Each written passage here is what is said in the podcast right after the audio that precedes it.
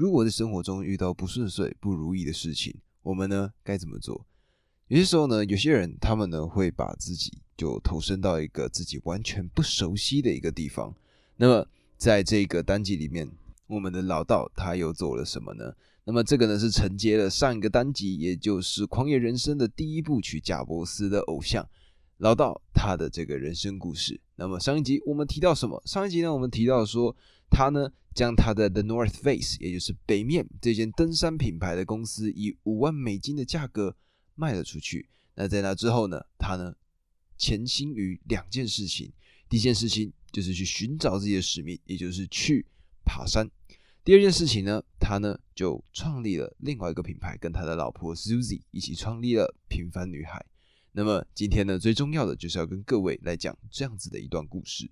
在卖掉了北面之后呢，老道他呢就跟他的几个朋友，比如说乔伊纳德，还有几个男生，他们呢就来到了南美洲。那么南美洲呢，他们去攀登的是一座高峰。叫做费兹罗伊高峰。那么根据维基百科上面的这个记载呢，费兹罗伊高峰呢，它的高度大概是三千四百零五公尺，大概呢就是台湾百越这样子的高度。但是它的问题在于说，它是一个非常非常险峻的一个山坡，它呢风势非常非常的强，然后又是下雪的一个地方，所以呢很多登山客命丧于此。所以不要看说它跟玉山的高度差不多，没有。它呢是一个非常危险的一座高峰。那么当时呢，那个老道他呢就跟他的一众朋友就来到了这个地方。那么我在看了这本书才知道，说原来在这种风大的这种高山上呢，你如果搭帐篷，那这个风呢是可以直接把你的帐篷给吹破的，是直接裂开的那一种。所以呢，他们当时就用了一个另外的一个方式，也就是所谓的雪洞。那什么是雪洞呢？雪洞就是说，你呢在一个山的一个侧面的一个角上，然后呢往里面深挖，挖进去里面。那挖进去里面之后呢，在这个内部的一个小空间，一个洞里面，它就会帮你保持这个温度，让你呢不至于失温。那就有点像是冰屋的概念，不知道各位有没有听过冰屋 igloo？那这个呢是因纽特人他们的一个特产，也就是会把冰砖堆成一个。圆弧形，那里面呢，它就可以保持一个基本的温度。那这个呢，就是同样的道理。那么他们呢，在这么做的时候呢，遇到的可以说是当时最大的一个风暴。那么他们爬到一半，结果呢，开始刮大风，他们呢就躲进了雪洞里面。那这雪洞里面呢，因为外面非常非常的冷嘛，那内部呢，只要有点火，那旁边呢，湿气是非常重的。他们呢带的不管是睡袋或者是各式各样的登山用品，全部都非常的潮湿，所以呢，所有人都困在山洞里面。然后呢，他们就不得不啊，互相讲一些，例如说自己的人生故事、人生理想。然后呢，老道呢，他也非常的喜欢去当这个主持人，然后呢，跟他的其他三个团员一起去聊天讲话。那么，因为长时间呢，他们被困在这个雪洞里面嘛，所以呢，他们的这个外形模样呢，也越来越像史前的这种穴居人。那么，一个个呢，都是这种络腮胡啊，然后长得很像就是以前电影里面维京人那种形象。那因为呢，外面的风暴就是一直刮不停嘛，所以呢，其实能够讲的故事呢，也基本上都讲完了。但是呢，在这个山洞里面呢，他们就建立了一个共识，也就是呢汤普金斯跟他的原先这个好挚友乔伊纳德呢，两个人都是白手起家的企业家，而且都非常的痛恨权威，因此呢，他们就达成了一项共识，甚至可以说呢，是一同的去宣誓说，无论他们将来从事什么样的生意，都要自己完全掌控这个生意，绝不上市，也绝不稀释。他们呢，都认为说，做生意不是为了要追逐财富。而是要让自己的心灵更加的健康，让自己能够睡得更好，有时间去探索大自然，甚至呢可以随性之所至，花一个下午甚至是一个月的时间去冲浪。他们呢得出一个这样子的结论，他说：如果一份工作不能让你一年至少休假四个月，那你千万不要去做。所以呢，老道他呢同意这样子的看法，而且他们都认为做生意最重要的原则就是要掌控自己的事业。不要被他所掌控。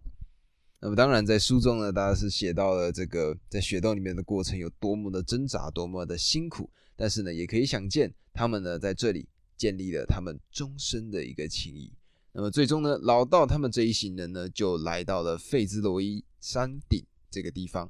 他们呢，仿佛置身于云顶之上。那他们觉得呢，这里非常非常的美。那么也就在这样子的一个旅程中，老道呢，他找到了自己的目标。那他呢，就在结束了这个攀登之后呢，他呢就回归去跟 Susie 一起做了一个全新的衣服品牌，名字呢叫做平凡女孩。那么这个平凡女孩呢，原先其实是 Susie 她呢最想要做的，也就是她的老婆最想做的一个事业。那么当时呢，原先只是一个像是家庭代工厂这样子的一个小的那种开着修理车在路边叫卖的这样子的一个品牌。那么呢，在某个因缘际会之下呢，在旧金山有一家名为马格宁的一个百货公司，他们呢在报纸上刊登了一个广告。那么这个广告上面呢，主打的这个。衣服品牌竟然就是《平凡女孩》里面的一一件洋装，那么结果呢？当时看到这广告的人呢，全部都想买一件，所以呢，一瞬间，《平凡女孩》呢就从原先只开着旅行车在路边叫卖，变成了一家小公司，然后呢，瞬间有了几间的小办公室跟一些员工。那么老道呢，他呢就开始了这个新的旅程，他呢从北面认识的那些人脉，他把他全部找了过来。然后呢，开始去各式各样的地方，开始进行他的这些行销跟宣传的工作。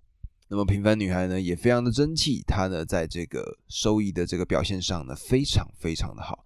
那么在当时美国呢，最厉害然后最前端的这个成衣业呢，其实就在纽约曼哈顿。所以呢，当时呢，平凡女孩呢，她逐渐的生意越来越好了嘛。所以呢，老道跟他的老婆 Susie，他们呢两个人就一起来到了曼哈顿，去深入了解成衣类所有的相关的细节。那么这段期间呢，老道可以说是各种的招兵买马，然后呢找来各式各样厉害的人物，来到了平凡女孩这样子的一间服装品牌。那么在这个过程中呢，他们呢也推出了很多不一样的支线品牌。那这一系列的品牌呢，最终。都必须要回归到一个完整的一个体系集团里面。那么老道呢，他就找来了几个朋友，全部呢就一起脑筋急转弯，各式各样的集思广益，开始去想这个品牌名称到底要叫什么。那么他的一个朋友呢，就想出了一个名字，叫做 Asperde Corp。那这个呢是叫做团队精神，应该是法语它的一个翻译。那它呢，最主要的就是一个团队精神的这个概念。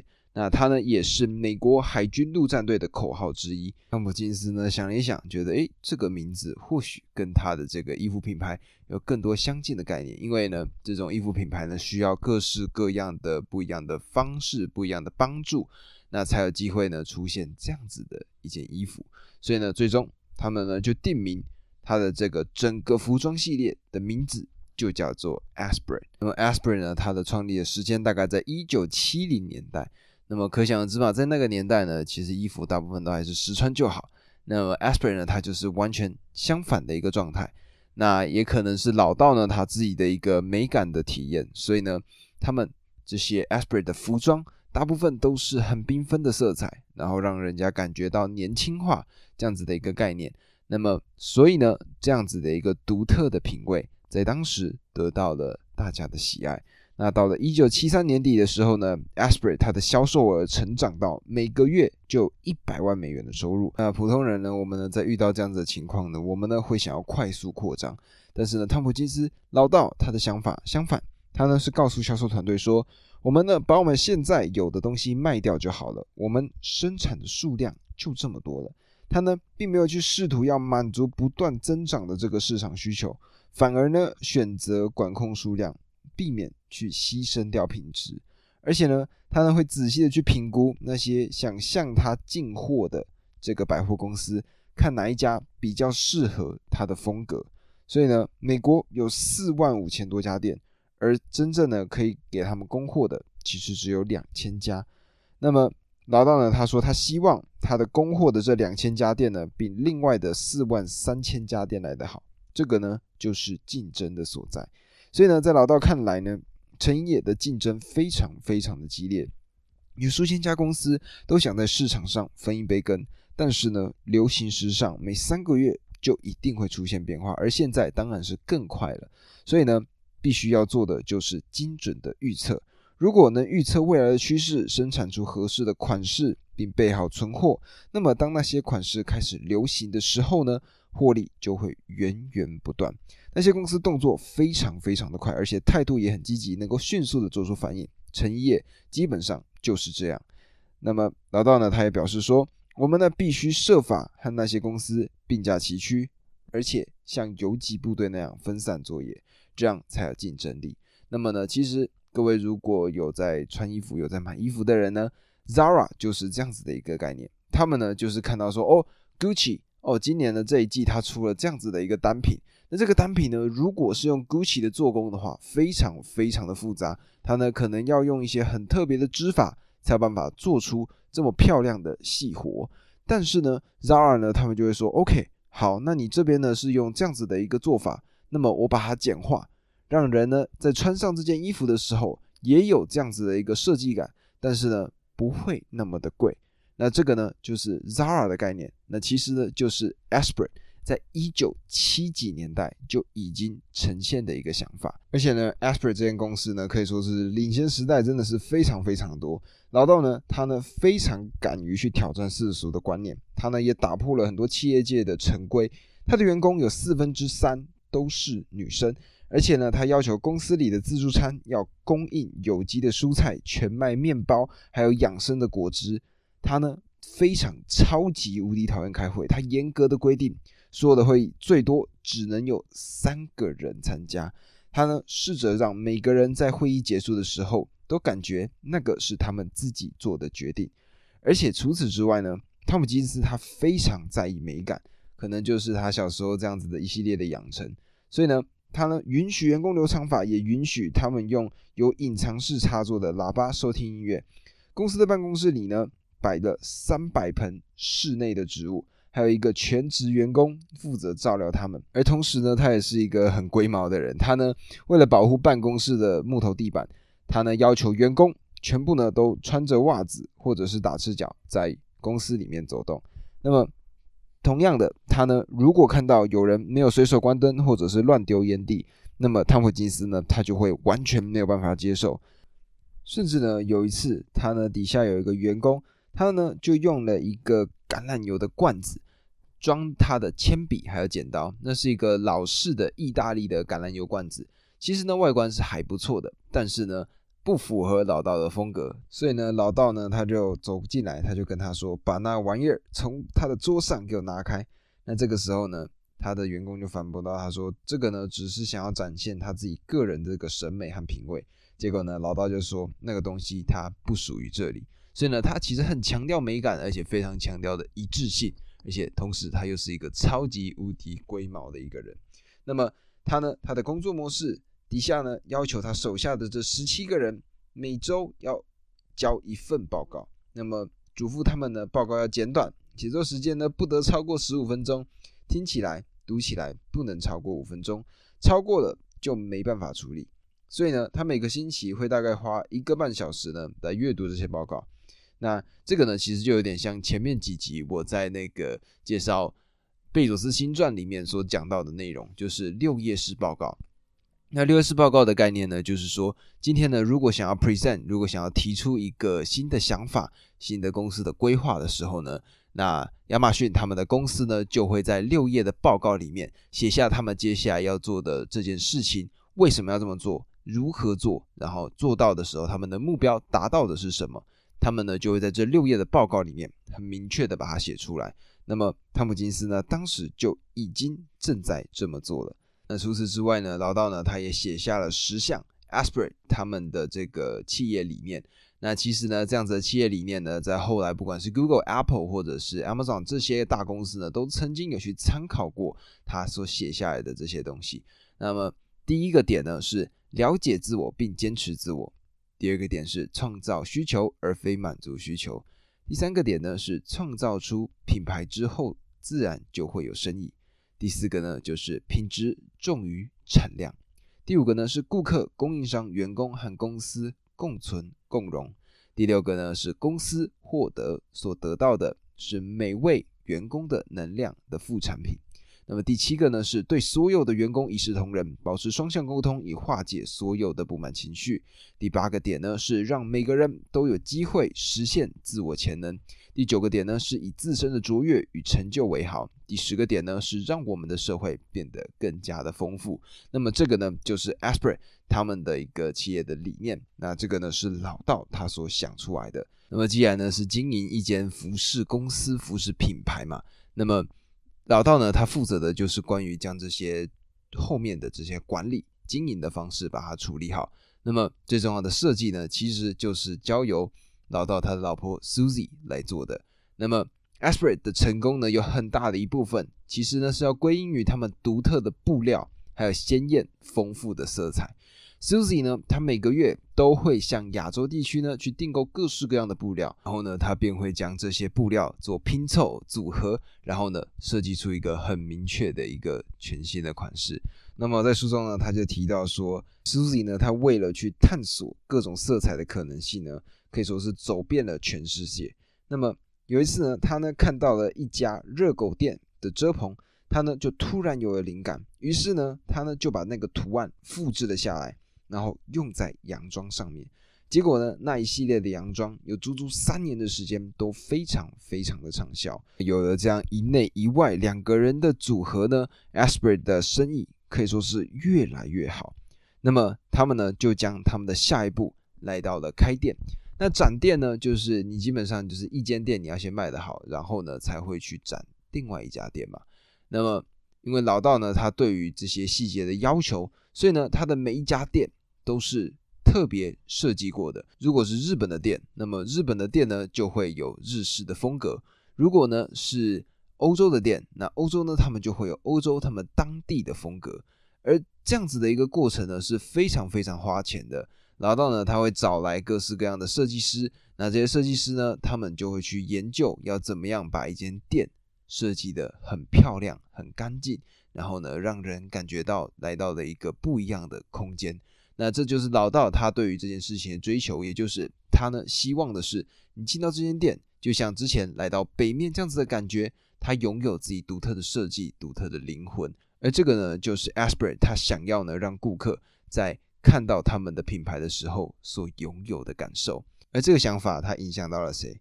答案呢，就是 Steve Jobs，贾伯斯，苹果的创办人。那么苹果创办人呢，贾伯斯，他呢当时就花了非常多的时间去研究 Aspire 他的这些开店的所有的步骤跟策略。那么甚至呢，当时 Douglas Tompkins 也就是老道，他呢做出了一本关于论设计这样子的一本非常厚硬壳的书。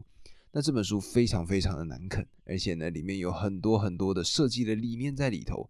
那么贾伯斯当时的苹果公司呢，他们在看到了老道他出的这一本书的时候呢，贾伯斯呢，他呢就命令说，他的设计部门的每一个人都必须人手有一本这样子的书，所以可以见得贾伯斯对于他的这个设计理念是非常非常的认可，甚至是赞同，而且想要去追求的。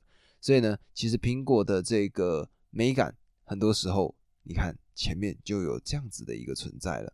那么，既然是一个服装品牌，那当然是要盈利嘛。那盈利最基本的就是什么？就是如果可以呢，当然是将自己的收益提高，成本降低。那这个呢，就是每一间公司的追求。那么当时呢，Aspire 他们也不例外，他们也想这么做。而当时的这个大环境下呢，旧金山的工人他们的薪水。必须比较高，成本相对应的就比较高。而当时呢，台湾、香港这些地方呢，他们的这个人劳工的这个成本呢，反而没那么大。所以呢，当时 Aspire 他们呢就想要这么做，他们呢就想要把自己的厂房搬到香港这些地方来做这件事情。那么最终呢，他们的决议呢是将旧金山的一个工厂搬到印度来继续做他们的生产的工作。但是呢，这样子的一个做法呢，让这个原先在旧金山工作的这些劳工呢，他们就觉得哇哩嘞，那你们现在这样子，我们怎么办？我们的生活怎么办？所以呢，他们呢听到这个消息之后呢，便集结在 Asher 他们的办公室大楼外面抗议。那么后面呢，这场纠纷呢，可以说是越演越烈。那么就在一九七六年的一月三十一日这一天呢，破坏分子在旧金山的 Asper 总部的大楼屋顶泼洒了汽油。那么在这之后呢，就点了火，那整个办公大楼就这样烧掉了。那么当时呢，老道呢，他呢在欧洲 Asper 的总部，那么突然呢接到了助理电话，说公司已经失火了。那么真实呢，他身边的这个 Asper 欧洲分部的这些经理呢，他呢就看到他第一次流下了眼泪，他呢哭得像个孩子一样，因为呢这就是他毕生的一个心血嘛。那他收藏的那些贵重的物品啊，然后厉害的一些艺术品，都因为这样子全部被烧光光了。但是呢，难过归难过，汤普金斯老道他呢还是非常非常的敬业的。哭完之后，擦擦眼泪，赶快拿起电话，就跟全世界所有其他的 Asper 分部告诉他们有这样子的一个消息，紧急的做非常非常多的处处理。那么呢，将这些东西处理完之后呢，老道呢便飞回到了他的这个美国的公司总部。那么看着全部的废墟呢，这时候。老道呢就站在这片废墟前面，而他的老婆 Susie 呢也赶来跟他会合。那 Susie 呢，他就说到说：“我们呢坐在人行道的边缘，看着那一大片仍然在冒烟的灰烬。这时候呢，老道立刻告诉他，他说：我们会把它盖得更好。而这样子的一个回应呢，其实让 Susie 非常非常吃惊，因为他以为呢这个只是在开玩笑，但是呢。老道他就真的这么做了。那如果各位呢有看过，就是一些影片，有些 YouTube 上面呢会介绍 Google 他们的总部。那 Google 总部呢，就是里面什么设施都有嘛。你要睡觉啊，你要吃东西，你要运动，什么东西、什么设备它都有。那么早在二十年前，这个 Asper 他们呢就做了这件事情，也就是老道后来盖的这个新的、全新落成的一个 Asper 总部。那么，在这个 Aspirin 工作的总部里面呢，这些员工呢，他们除了可以免费的上意大利语课程或者滑皮艇之外呢，每年万圣节公司还会举办派对。同时，老道呢，他也要求他的员工休假时要尽量到外地去从事休闲的活动。那么，这些做法呢，就是让员工去探索，让所有的人去做出不一样的体验、不一样的体悟。那么，由于呢，Asper 上上下下的员工经常一起在公司的网球场打球，参加公司的排球队，或者在 Asper 位于太浩湖畔的浪漫森林小屋中过夜，所以呢，难免会产生一些恋情。所以呢，在这个 Asper 里面呢，其实就有非常非常多都是由工作认识的，然后最后在一起的一些情人们。而老道呢，他也是不遗余力的在。各式各样的层面上，让大家都认为 Asper 会是一个非常有设计美感的一个公司。它呢可以说是设计挂帅。怎么说呢？它呢会找世界上最厉害的那些摄影师来帮 Asper 拍出他们的形象照。所以呢，这种以设计挂帅这样子的一个理念呢，后来被谁采用了？没错，答案就是苹果。苹果 Apple 贾伯斯他们当时设计出。最第一代的 iPhone 三、iPhone 四或者是 iPad 这些产品的时候，其实就是保持着这样子的一个理念，就是先用他们的设计产品设计部门先做出一个完整的一个外壳，一个漂亮的形状，然后再去思考他们里面要怎么样去安排他们的电路板，他们要怎么样去安装他们里面的这些小零件。所以呢，同样的逻辑，这个就是。汤普金斯他原先在做的一件事情，但是因为衣服的产业呢，它的变化是非常非常的快的。那么老道呢，他错估了流行的趋势，他呢当时呢在一个没有人会去的地方盖了一个呃他的一个分店，结果呢那一个分店呢变成了一个没有办法处理掉的一个分店，那也因此呢 a s h r e 可以说是短暂的陷入了泥沼。而好的时候，忙的时候呢，大家当然嘛，各自都会有各自的追求，因为呢，就是都有同个目标，努力的往前就对了。但是呢，当出现这样子的纷争、这样子的争吵的时候呢，那问题就一个接着一个的来了。那么还记得当时老道他呢在山洞里面所许下的这个心愿，也就是一年要四个月的时间不要在办公室这种缺席式的管理方法。